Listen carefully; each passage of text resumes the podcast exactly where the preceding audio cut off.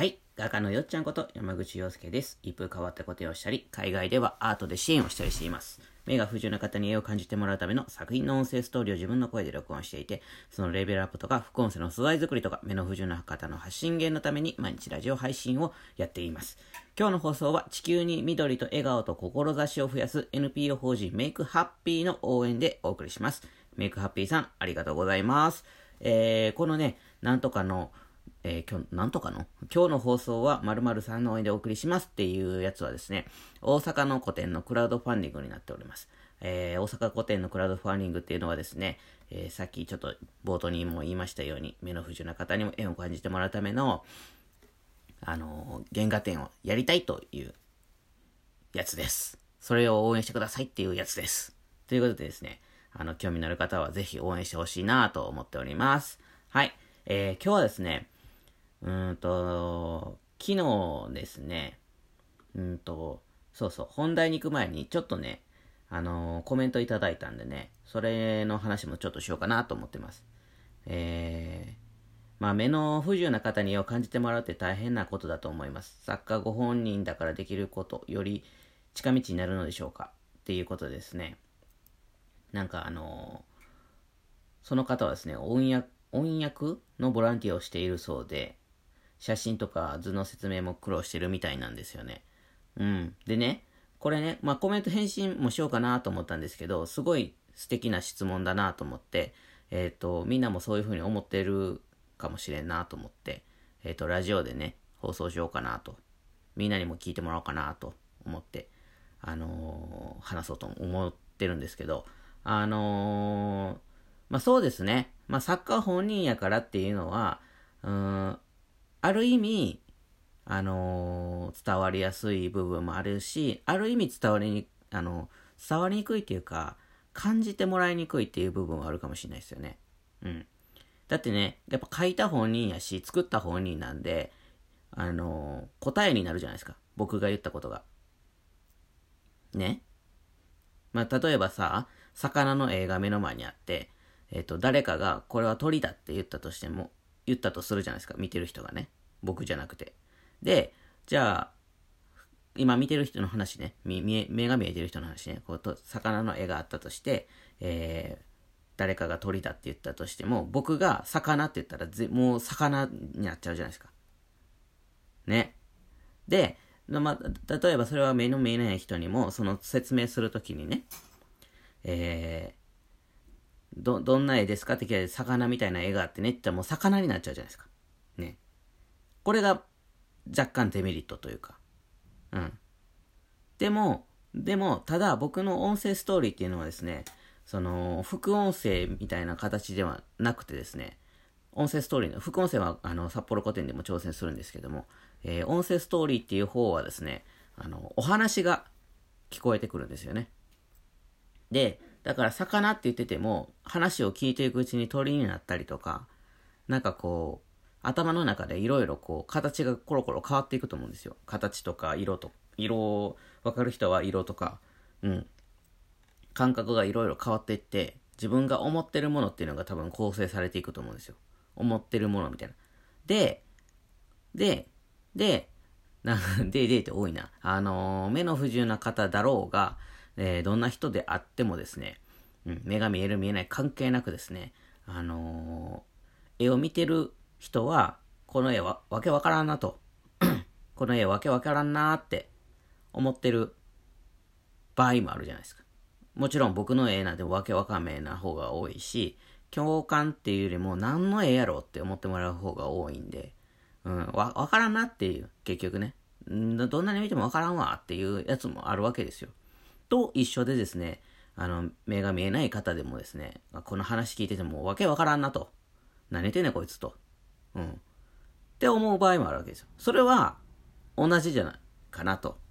僕、いろいろ、あの、札幌古典でもややったんでね、思うんですけども、ふーんって思う部分、ものもあるわけじゃないですか。全部がわかる、全部が全てが、あの、楽しかったと。あ、まあでもトータルその行ったってことがたの思い出としてね、楽しいっていうのはあれどですよ。その作今はその作品を届けるという意味では、その、全部全部が、自分にヒットしたかって言ったら、そうじゃないっていう場合の方が多分多数だと思うんですよね。わかんないけど。うん。僕はもう書き手になっちゃったから、その、見てる人の、あの、ほん、ほん、ほんまのほんまの気持ちっていうのはちょっと多分汲み取りきれないのかもしれないけど、ヒット、ヒットするのもあればヒットしないものもあるっていうのはですね、音声ストーリーを聞いてもヒットする線っていうのはあると思うんですよね。うん。だから、け、結局、感じるというベースにおいてですね、一緒じゃないかなと。うん。で、例えば、その人の作品を、あの、説明する場合っていうかな。うん。誰かの作品のファンでね、自分が。で、それをこう説明するときに、やっぱり自分のフィルターっていうか入っちゃうよね。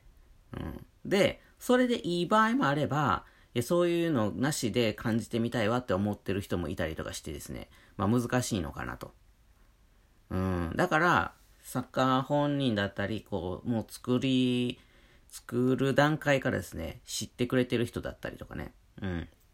なんかそういう、まあ、例えばこのラジオ聴いてくれてるとかね、僕の思いをすごく聞いてくれてる人だったら、きっとこう、まあ、届けやすい、うん、届けられるのかもしんないなと、うん、思うんですよ。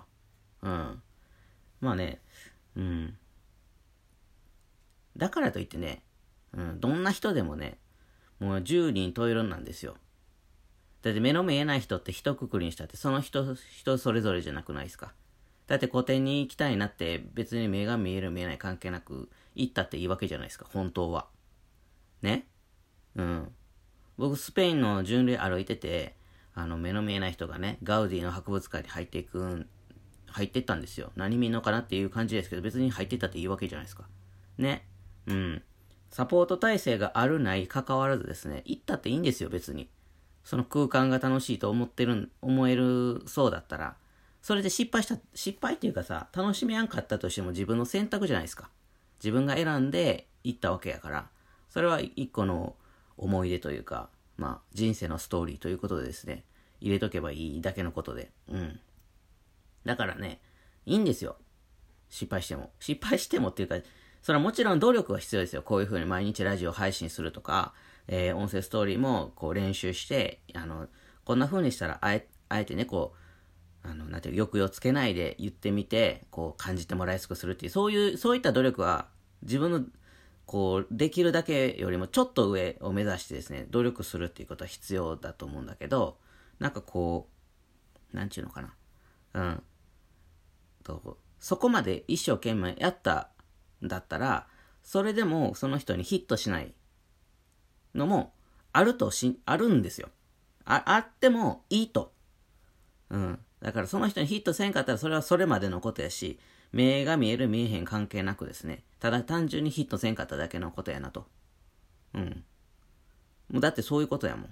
その人が選んできて、まあ、その人のせいにしてるわけではないけども、うん。こっちの努力が足りんかった部分も絶対あるんですけど、もちろんですよ。それは絶対あるけど、だからそれは次に生かそうっていうことにすればいいし、今気づける範囲でですね、あの、努力する、しています。んで います。今、いるんで、まあ、このラジオも一個なんでね、それのね。毎日ラジオをするっていうことも一つだから、だからできることはかな、もう、もう全部や、やってですね、それでもヒットせんかったら次に生かそうっていう風にしてですね、あのー、より良くしていくっていうのはね、もう必須、もう絶対やるんですけどね。うん。まあ単純にその、作家だから伝わりやすい部分もめちゃくちゃあれど、答えになりすぎてですね、なんていうかな、感じてもらうっていう部分ででは、感じてもらおうとするとですね、邪魔になったりするっていうことですね。結果的に。うーん。ここが難しいところ。だから、えっ、と、どれだけこう僕以外のね、人を、僕のこう思いに共感してくれる人を、どんだけこうし、も、持っとくというか、あのー、こっちの仲間にしとくっていうんかな。うん、手伝ってもらえるようになる、自分の手伝、えー、なんて言えばいいの？手伝ってもらえる自分である、あろ、あれるかって、みたいな。うん。そういう部分だと思います。うん。いや、難しいっすよ。やっぱ人の作品をね、言うっていうのはね、難しい部分もあれど、あの、逆に言うと、その、作家本人じゃないから、あの、伝わってくるもの、答えにならないっていうかね、私にとっては魚に見えますけど、ってね、言った、言ったって、作家じゃないから、あ、魚っぽく見えるんだねって入っていくじゃないですか。目の見えない人にとっては。僕が魚っていうよりも、その人が魚っぽいって言ってくれた方が、ね、魚っぽいんだな、鳥っぽいんだなとかいろいろ思ってくれるわけでしょ？うん。